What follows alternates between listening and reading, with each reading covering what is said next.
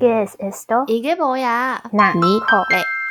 听众朋友们，大家好，这里是纳尼口雷的第五十集，我是何瑞。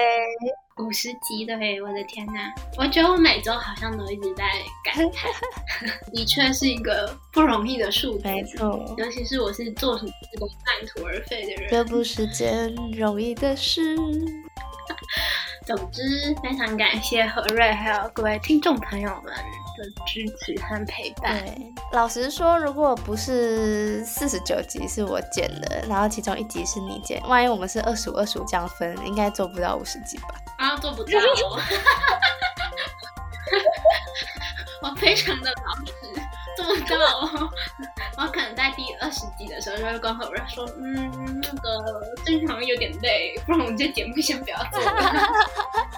那在这第五十集呢，我们就有一个小小回馈要分享给听众朋友们，就是一个抽奖，会由我这边呢寄明信片给大家。那详细的抽奖办法呢，就请你们再看一下我们的 Instagram。没错，那至于为什么我没有办法参与这个抽奖呢？等一下大家就知道为什么了。好，那我们就不拖拖拉拉，我们直接进入我们第一个单元 c o l e n a 尼。那在口雷纳尼这个单元中呢，要来分享关心的议题。我们要来分享的是上周谈到的身材话题的回馈。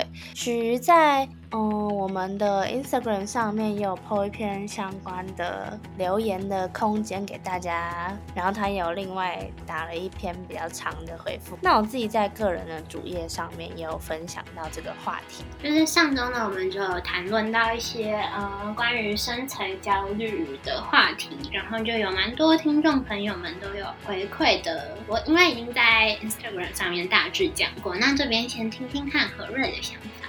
对，那我先来分享收到的朋友们的回应。大部分人有回复的都说非常有，有我有超严重之类的。那也有人有比较详细的分享，说他觉得他的身材上的问题是什么。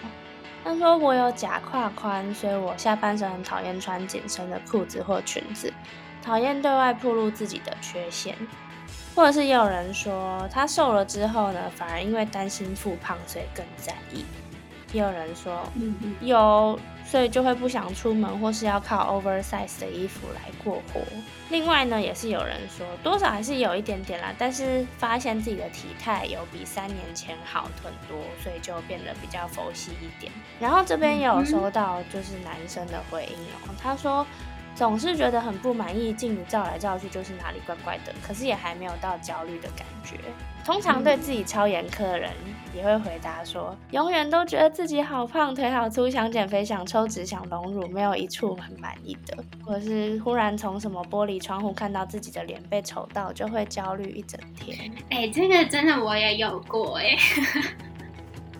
就是有时候，嗯，比如说在家里面就长得很随便啊，可能在追剧或看偶像之类的，会丑到、啊，对对对，然后荧幕如果就突然暗一点，然后就看到那个荧幕里面自己的倒，你就 Oh my God，真的丑到天哪，对，然后或者是嗯，可能有的时候心情不好，或者是可能生理期来、情绪波动比较大的时候，然后照到镜子的时候，我以前真的被自己丑哭过哎、我知道你有跟我说过。有的，就看镜子，然后就突然觉得天啊，我怎么长成这样？我是做了什么事？然后就就忍不住滴了两滴眼泪。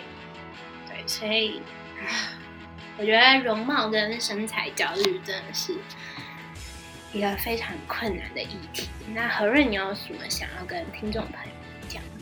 我后来就是开始运动，嗯，例如可能驼背或什么的话那个，可能就可以多注意，或者是划手机的时候不要低头低太多，不然就可能脖子对颈椎什么的也不是很好，可能就只能自己放宽心吧。我之前会觉得说。我手臂有地方太粗了，所以我就很不喜欢穿无袖或什么之类的。不知道是健身的关系，就觉得嗯，看起来好像没有之前那么粗，还是我自己心态，自己就觉得说，嗯，好像其实也还好，嗯所以就还在拿捏那个可以接受的身材的部分。我自己也当然还是对自己的身材不是很满意啊。比如说穿比基尼的时候，我就会觉得上胸也太无肉了吧之类，就是会有一些很细节的东西，但可能其实根本没有人在意。好像通常都是这样，就会自己会一直放大自己很在意的地方。我自己也是，嗯，我是从小就是很爱漂亮的那种人，发现自己会常常跟身边的人，或者是跟一些我觉得很漂亮的人比。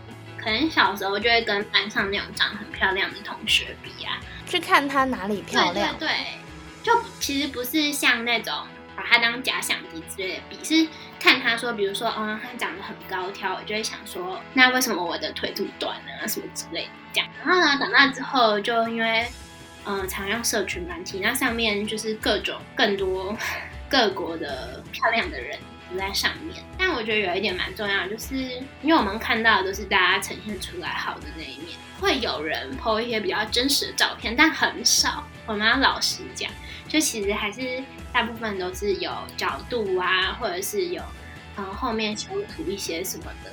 但是我们就会把那种标准，就是我觉得会不自觉被影响，因为你平常看到是那种，然后你就会觉得，那为什么镜子里面自己是长这样？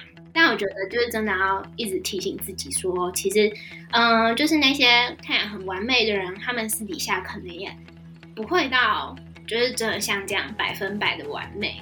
而且，嗯、就是我觉得，就是虽然像是那种 cliche，但就每个人还是有自己特别的地方。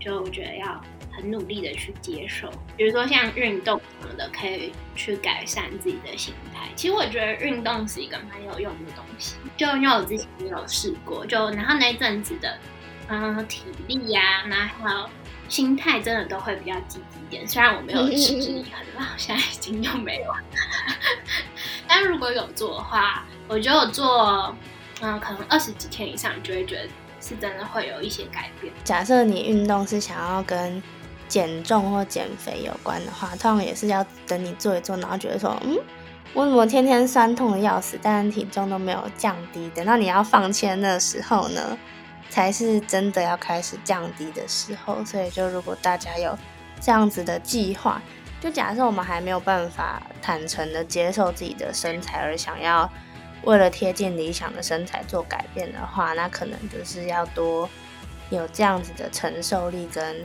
耐力，会是比较正向的方式去接受这件事情。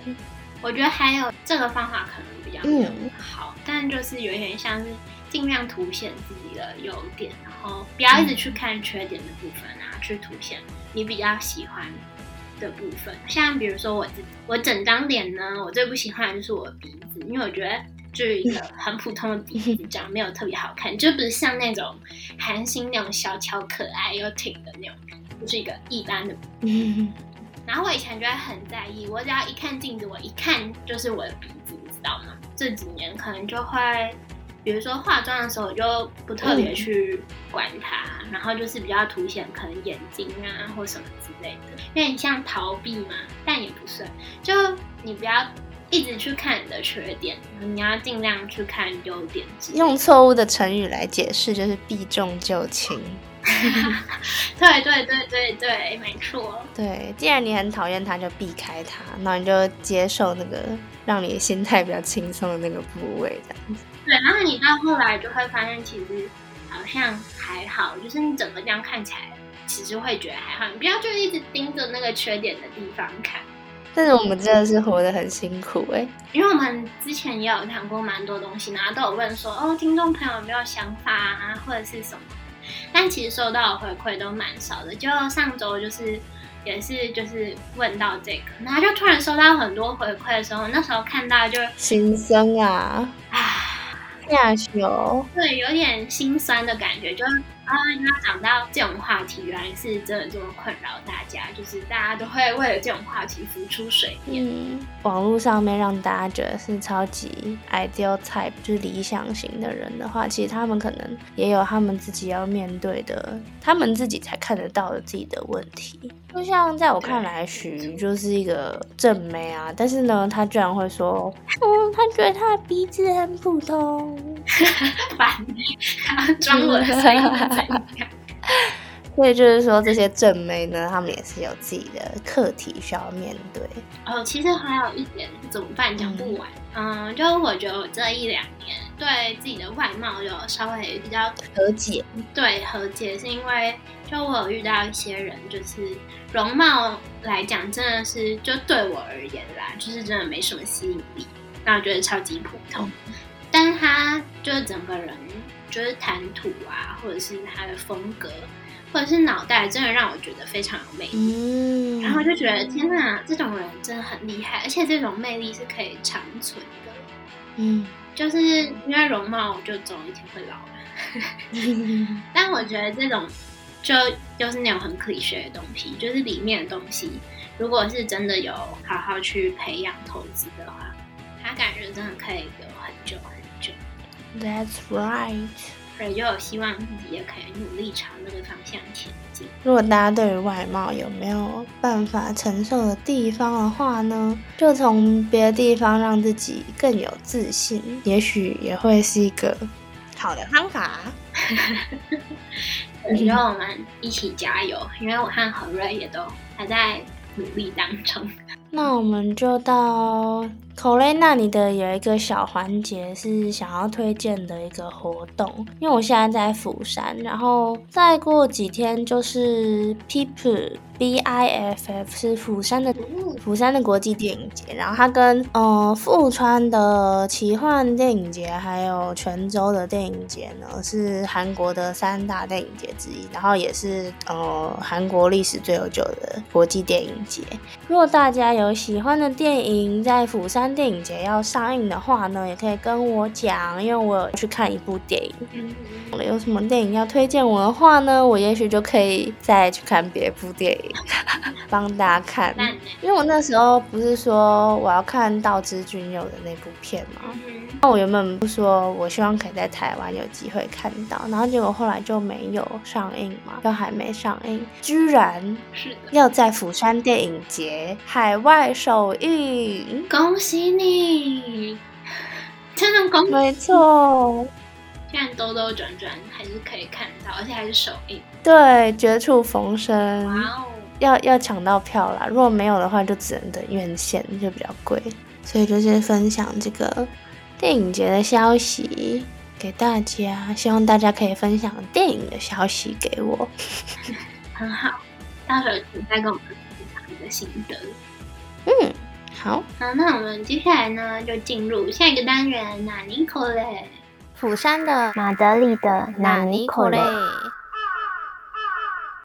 那由何瑞先来分享我的纳尼可嘞。嗯哼，真的是很巨大的纳尼可嘞，要来分享为什么我没有办法出门采购明信片、写明信片给大家，因为我不能出门，我确诊了。天哪，你的怨气已经透过这个声音传到你的里来。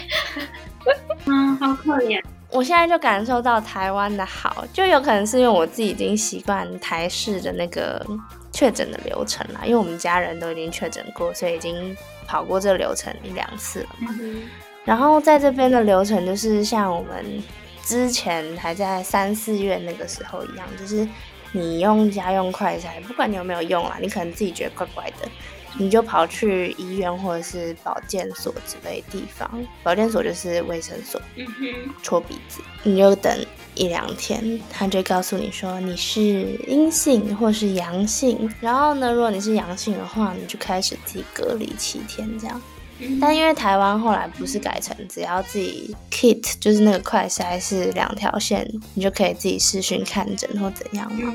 那个隔离的天数也比较好算，因为如果你是要去医院或者是要去保健所的话，你就必须要配合他那个营业时间。像我自己是礼拜五的时候，我就用自己从台湾带来的快筛已经测过了，而且我也开始吃我从台湾带来的我姐确诊的时候他的那个药没有吃，然后就整个带来这样子。今天早上，今天是礼拜天，今天早上去的时候，我就感受到我。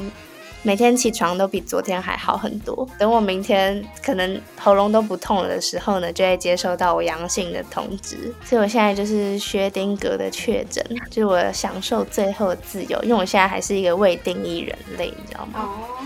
我现在就暂时搬到宿舍的一个角落的房间，就可以享受自己一个人的生活，所以其实也是还不错了。那个地方也没有人会经过，所以如果我想要喝水或什么的，我还是可以出去装或是怎样的，就是其他都要凭我的良心。其实如果有发烧或什么的话，应该是不能出入那个宿舍那个门禁，因为它会有那个测试体温的东西。但是我不管怎么量都是三十六点一、三十六点二，所以我昨天出去要去给人家确诊的时候呢，然后那个因为我是下午去的，然后结果礼拜六的那个医院他们都关了，我就又默默咚咚咚咚咚的走上来，而且就算我飞越陈鹤山，就是飞越我们学校的山，就是走了那么远，还是三十六点二度，就是没有 任何一个体温升高迹象，所以还是根本没有人知道我就是那个确诊仔。我就又进去了宿舍，回到我的房间里面。然后今天一早上就出门，我又想说我要当有品的人，嗯所以呢，我就没有搭计程车，我就走了五十几分钟，走到保健所去给人家搓鼻子，之后又再走了五十几分钟走回来，哇，就是享受最后的自由时光。就一大早的时候，反正就蛮凉，凉凉的，就用走的这样子。明明走了两三个小时吧，然后再去测那个体温，但可能一路上现红啦，所以呢 也是没有发烧，因为可能状况太轻微了，就还是默默的就进去了我的房间。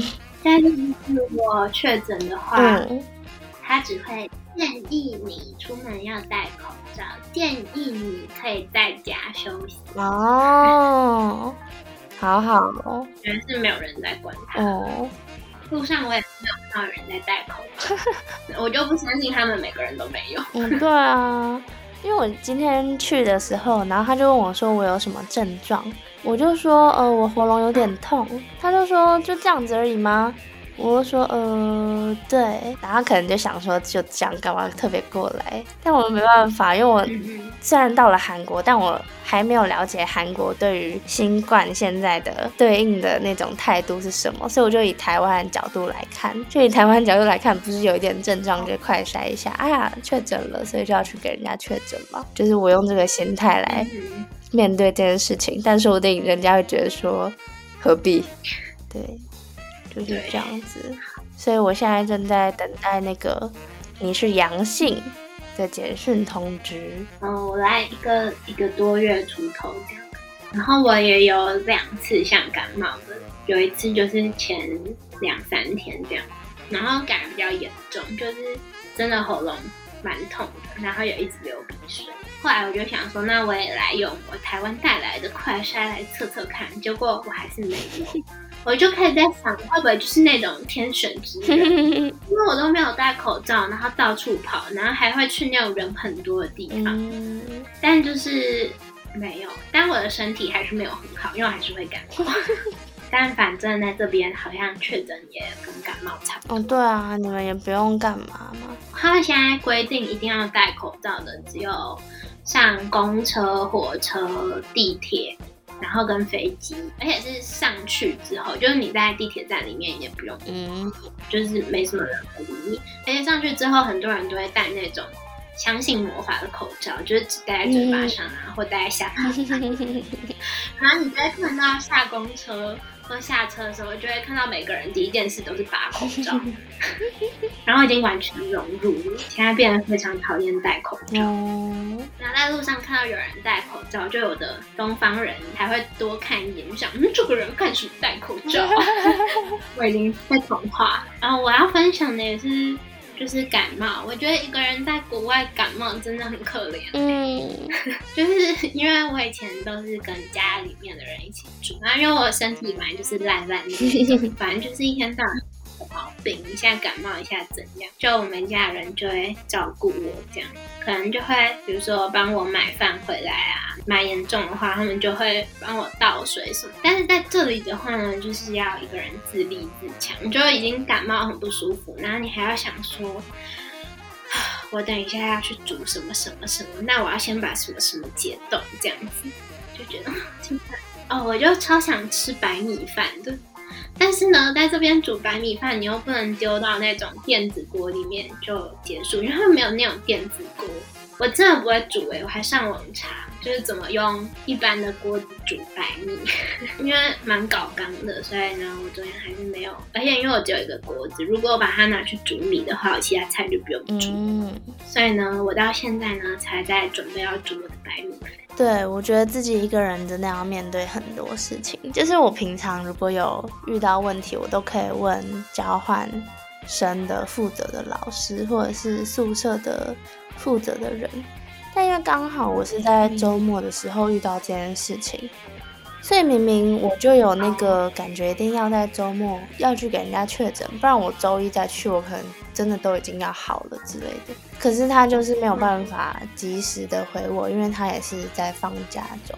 嗯哼，对，如果是平常在台湾的话，可能很多资讯我都可以自己找啊，或者是更容易找到的资讯整理的方式，或是有更多前辈可以询问。但在这边就是要自己等待这个救命绳索的回应之类的。我真的这礼拜还发生一件很白痴的事，就我上个礼拜呢都没有去上学，因为我唯一有选项的那一堂课的教授说他要出差，所以就两堂课都放掉掉。然后这礼拜我就想说，那应该要上学了吧？然后呢，我还很努力的在那边看文本。准备要去学校考试，然后我从我的住处到学校要先搭公车，然后再去搭火车这样子。它只有火车能到，然后好不容易到火车站，然后跳上火车之后呢，我就突然收到同学的讯息跟我说，我们这礼拜也没有课耶。然后就什么？可是我已经在火车上了，好气哦。对，所以后来呢，我还是就是达到学校，然后就去办一些什么学生证啊，有没有的东西。嗯，哦，然后因为我，嗯、中间有一个选课就错过了，我就是一个雷包。他们的制度就是跟台湾的不太一样，因为在台湾的时候，我的学校是八九月的时候不是会选课嘛，然后你只要在那个时候确定之后呢，你就可以去上了。然后九月多是你可以再另外调整，想要加或退什么课这样。然后我就以为这边的也是这样。然后因为我们那时候八九月也有选课，然后选完之后还什么记什么 learning agreement。就是我要先寄给我台湾的学校，他们签名啊，寄到我马德里的这间大学，再给他们签名。反正就是一个蛮懂的流程。然后想说，那这样应该就结束了吧？结果呢，课程网一直登不进去。然后后来我才发现，什么？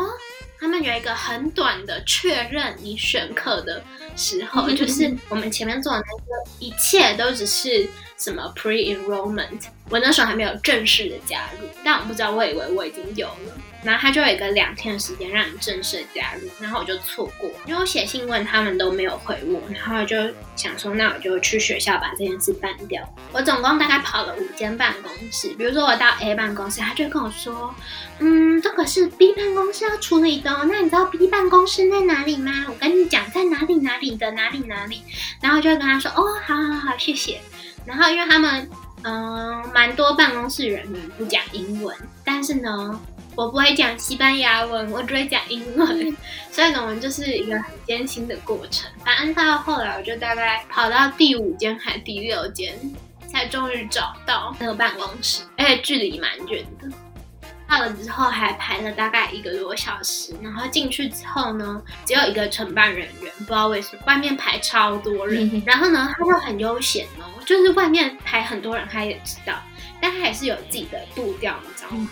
他就叫我先坐下，然后我就坐下，然后他就跟我说，叫我等他一下下，然后他就开始讲电话。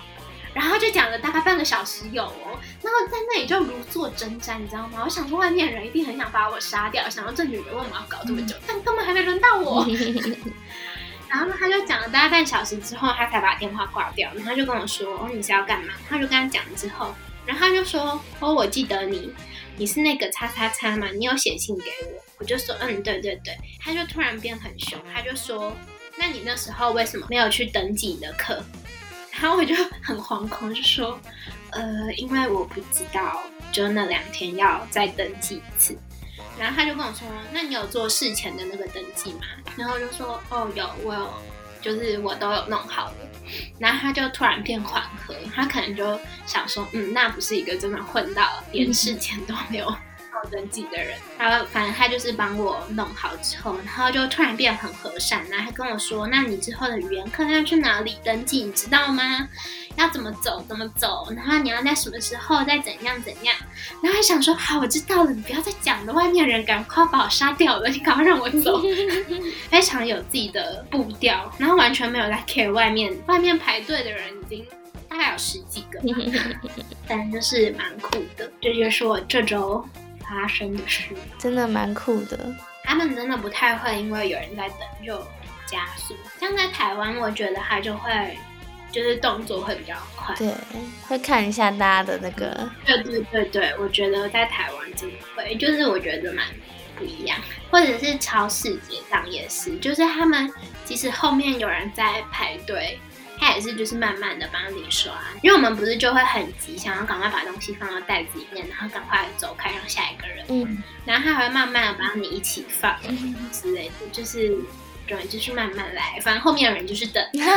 先来后到的非常的明确。就他们整个步调，真的我觉得差蛮多，因为我自己又是那种比较急性子的人。嗯，就比如说平常我们搭电梯，我通常都是一进去，然后按好几楼，我就会按那个关门的那个键。但是在这里呢，很多电梯都没有关门的那个键，啊，对然后我就会无所适从，你知道吗？因为我一进去的习惯，我就是按完，然后再按那个键，才像是一个步骤完成。然后现在进去之后，我按完楼层之后，我的手就会在那里悬空，我就在那边寻找那个关的键，就很想给它戳下去，但是就没有关门。怎么可以没有关的键？